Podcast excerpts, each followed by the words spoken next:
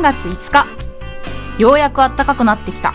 春が来ますなでも花粉も飛びますな我慢するので遠慮なく暖かくなってほしいところです。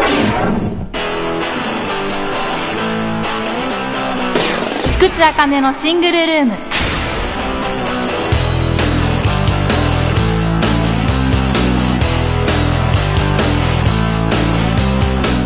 ようこそ、菊池の部屋へ。菊池茜のシングルルーム第23回放送。どうも、花粉症と認めたくない家主の菊池茜です。この番組は一人暮らしの菊池が独り言をぼやいたり、友達を呼んで騒いだりする自由奔放なトーク中心番組です。さあ、3月に突入です。マフラーが不要になってきたのは私だけでしょうか？早く防寒具とおさらばしたい今日この頃。マフラー、コート、手袋、モコモコアイテムは可愛いけど、動きにくいのでできればない方がいい。軽装で毎日を過ごしたい。菊池は気温15度から20度くらいの晴れが天気の中で一番好きです。 Welcome spring しかしオープニングでも言いましたが、菊池花粉症らしいのです。らしいというのは病院に行ってないからです。目は全然痒くならない。とにかくくしゃみだけです。秋頃にヘクシュヘクシュ言いまくるので豚草じゃないかとまことしやかに囁かれていましたが最近もなんかくしゃみ出るんですが花粉症ってある日突然今まで大丈夫だった花粉もダメになったりするじゃないですか。今の時期だと王道の杉ですか？いやそれだけはやめてくれと切に願っております。そんな感じでくしゃみをしないように気をつけつつ第23回放送始まります。この番組は株式会社アルファの制作でお送りします。面白いって聞くけどなかなか手が出せない漫画はありませんか？アニメは面白いけど漫画を読む気にはなれないなという方。漫画って面白いの？なんて言ってるあなた。そんな時にはこの番組「グーグー漫画フロンティア」私宮本浩がいろいろな漫画をご紹介いたします。毎週木曜日ポッドキャストにて配信中。漫画は日本の文化。あなたも漫画を読みませんか？Try to the next stage. アルファ菊池茜のシングルルーム。3月の行事といえば女の子のためのひな祭りですね。桃の節句3月3日でも菊池はどちらかというと、5月5日の単語の節句の方が好きです。なぜなら柏餅が食べれるから。ってこれ去年の5月頃の放送でも言ったような。まあいいや。ひな祭りは、なんだろう。ひなあられとか甘酒とかですか？お腹膨れないじゃん。ちらし寿司？和菓子じゃないじゃん。ひし餅って飾りだから食べられないこと多いし、まあ、完全に花より団子志向。桜餅を食べれるなら、ひな祭りも好きになります。おひな様というか、ひな壇は、私が小さい頃におばあちゃんの家に結構立派な5段くらいのものがあったような気がします。あれ、今もしまってあるのかな、まあ、最近とんと見ないんですけど。でさ、おひな様って、ちょっとリアルですよね。いや、こんなこと言ったらますます根拠を逃すかもしれないんですが、夜真っ暗な部屋で、ひな壇の明かりだけついてたら、確実に和風ホラーですよ。動きそうですよ。ちっちゃい子泣いちゃう。かといって、お目目パッチリリカちゃん人形みたいなおひな様も、日本文化としてどうなのって感じだし、うん。菊池多方面に喧嘩売ってる気がするので、おひな様トークはやめましょう。はい。おひな様といえば、実は菊池、生まれてこの方、着物や振袖を着たことがありません。成人式はグレーと紫を合わせた色合いのシックなスーツを身にまとってました。それはそれでいいんですけど、振袖を着る機会なんてその日くらいなんだから、ちょっともったいなかったかなと思ってます。袴なら舞台で来たんですけどね。しかしですね、友人に教えてもらったんですけど、浅草などで着物の貸し出しと着付けをしてくれるところがあるそうなんですよ。それで下町を散策できるんだって。もっと暖かくなったら実行しようと思ってます。それと、3月の行事、もう一つ、ホワイトデー !3 月14日。男子諸君、バレンタインにチョコはもらいましたか？いくつもらいました？もらってねえよという半泣きのあなた。逆に、逆にラッキーかもしれません。なぜなら、お返しをしなくて済むから。逆転の発想というやつです。いや、ホワイトデーのお返しって結構悩まれるんじゃないかと思うんですよ。本命には3倍返しと言われてるし、会社とかだと女性全員からまとめて配られた義理チョコでも一人一人に返さなきゃとか、面倒ですよね。そういうところを男子は大変だなと思う。ちょっとかわいそう。出費かさむし、お返ししないと色々言われるかもしれないし、最近はマカロンを返すと正解とか、チョコを返すとつまらないとか、妙なルールも出回っているようなんですよ。じゃあ何をやればいいんだよってなるじゃないですか。そんな男子たちの気苦労を男子目線で考慮した結果、菊池はバレンタインにチョコをあげません。これ究極ですよ。誰も得しないけど損もしないっていうね。毎年、本命にしかあげないんでって手のいい嘘をついて切り抜けてきました。いや、まあ、作れないし、手作りって賛否両論だし、買って用意するのもなーっていう理由もありますが、何よりね、お返しに悩ませたくない。ならばいっそあげない方がいいのではないか。どうせ義理だし、既製品だし。てか、菊池からもらったところって何だというのか。と半ば開き直りも含まれつつ。というわけで、そうやって一周回って優しいんだかめんどくさがりなんだか定かではない私は、今年も友人にあげたりしてません。そもそもね、好きな人がいる人は、こう、本命だけにあげてればいいじゃない。義理とかなしで。そういう面倒なのなしで。それでハッピーじゃないですか。もう春が来た、みたいなね。あんまりうまくまとめられなかったけどね。まあ、とにかく、3月ですねってお話でした。以上です。ンプルでシングルなライフ。菊池茜のシングルルーム。パーソナリティの島岡です。塩田です。えー、この番組はですね、うんうん、俺らと言っておりますが、はいはい。まあ、主に彼にとって聞かれ損なことをどんどん垂れ流していきたいと思っております。彼って僕かな？はい。うん、そうですね。僕が本気になれば、ものの数秒で君はもう東京にいられなくて。ああ痛いまだもうちょっと痛いけど。時間を見れなかったぞ、俺。測らなあかんからね。俺ら聞かれ損毎週月曜日配信 Try to the next stage. アルファ。えー、私、先月、友人と一緒に箱根に旅行に行ってきました。超楽しかったので、そのお話をします。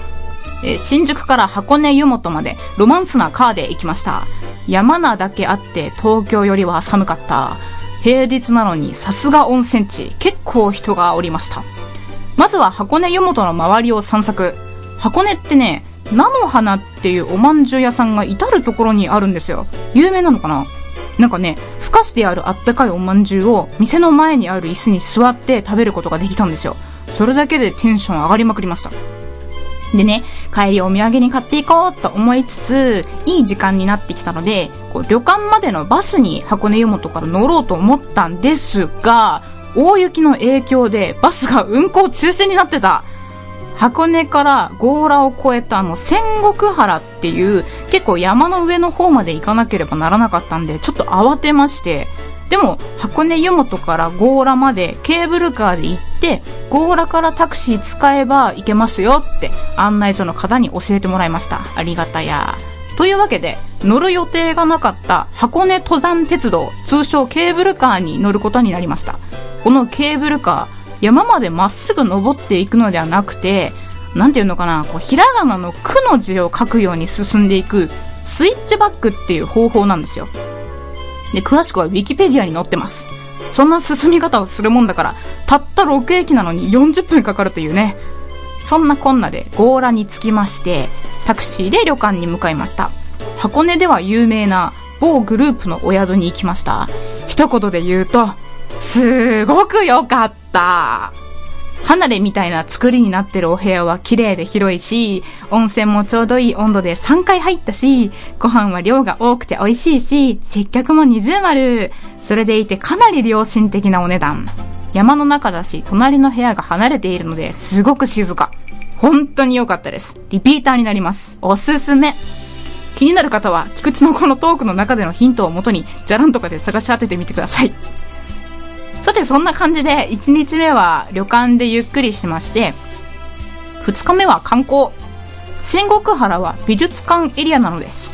旅館のすぐ近くにあるガラスの森美術館に行きました。入り口からガラスの木があって、日の光がガラスに反射してキラキラ。とっても綺麗。美術館の中はベネチアングラスが数多く展示されていて、異国の雰囲気満点、見応え十分。15世紀のガラス品なのにピッカピカだったりして、うわーすごいとか言いつつ見てました。そしたらですね、仮面武道会の衣装が無料体験できるところがありまして、これはいい経験だとばかりに参加しました。なんかね、顔半分隠れる仮面と、海賊王が被るような帽子と、キラキラしたマントやケープが選べたんです。しかも迷うくらいかなり種類があって、菊池は紫一色になりました。着ている画像をブログに上げましたので、そちらをぜひご覧ください。で、普段着ることはないであろう衣装にはしゃいだ後、次はどこに行こうかなとなりました。案内所のパンフレットでも見てみるかとチェックしてみたら、小田原に城があることを知った。城だと。ということで、箱根でバーっとお土産を買って、急遽小田原へ向かいました。箱根から小田原へ移動する間にパンフレットをよく読むと、どうやら海もあるようだ。というわけで、小田原に着くなり、すべての荷物をコインロッカーに預け、財布と携帯だけを持ったほぼ手ぶら状態で、小田原を散策することになりました。小田原駅を降りたことなんて初めてなので、もやもやサマーズごっこをしました。これ言っていいのかな？気になる看板を見つけたら、もう一人がテロップをつけたり。で、駅から30分くらい歩くと、そこには海が、相模湾なんですが、なぜかすごく綺麗だった。海水浴場ではないところだったので見るだけだったんですが、いやー、海はいいね眺めつつ海沿いを歩いて本命の小田原城へ。しかしこの時点で1時間くらい散歩していた我々、小田原城の敷地を甘く見てました。結構階段が多くて、運動不足がたたり、正直疲れまして、小田原城の本丸に登れたんですけど、その元気はすでになかったので、城を下から眺めながらアイス食べてました。昔の人はすごいですね。侵入を阻むために、人の手であんな高いところにお城作るんだもん。ちょっと回復した後は小田原駅に戻って、ロマンスなカーで東京へ帰りました。帰りの車内で菊池爆睡。気づいたら新宿でした。そんな感じで、いやー、めっちゃ楽しかったです。金を満喫しました。温泉地はやはり冬に行くべき。もっといろんなところに旅行に行きたい。温泉じゃなくてテーマパークでも観光地でもか。おすすめなところがあったらぜひ教えてください。まあ私どこに行ってもはしゃぐんですけどね。あなたの夢は何ですか？大きくなったら何になりたいですか？何になりたかったですか？どこかにしまったまま忘れている夢の種ありませんか？あなたの夢を諦めないで。夢を叶えたいあなたへ。内野真央の魔法の言葉各週土曜日ポッドキャストで配信中 Try to the next stage. Alpha. おはようからお休みまで。菊池茜のシングルルーム。緊急告知。次回、菊池茜のシングルルーム、最終回。というわけで、直前のお知らせになってしまい、申し訳ありません。次回の第24回放送で、菊池茜のシングルルームは最終回を迎えます。最終回のニコニコ生放送配信は3月15日13時からです。ご覧いただけると嬉しいです。そして、お便り大募集。宛先は single アットマークアルファハイフンレイディオドットコムです。なんだよ、最後かよ。送ってやってもいいぜという方はどうぞよろしくお願いします。うん。まだどういう最終回にしようか決めてないんですが、卒業式シーズンだし、自ら有終の美を飾ろうと思ってます。さあ、ツイッターは AK アンダーバー R002、アメブロでソルファ3というブログをやってます。そちらは今後ともよろしくお願いします。ってな感じで。ではでは、最終回でお会いしましょう家主の菊池あかれでした。絶対遊びに来てね。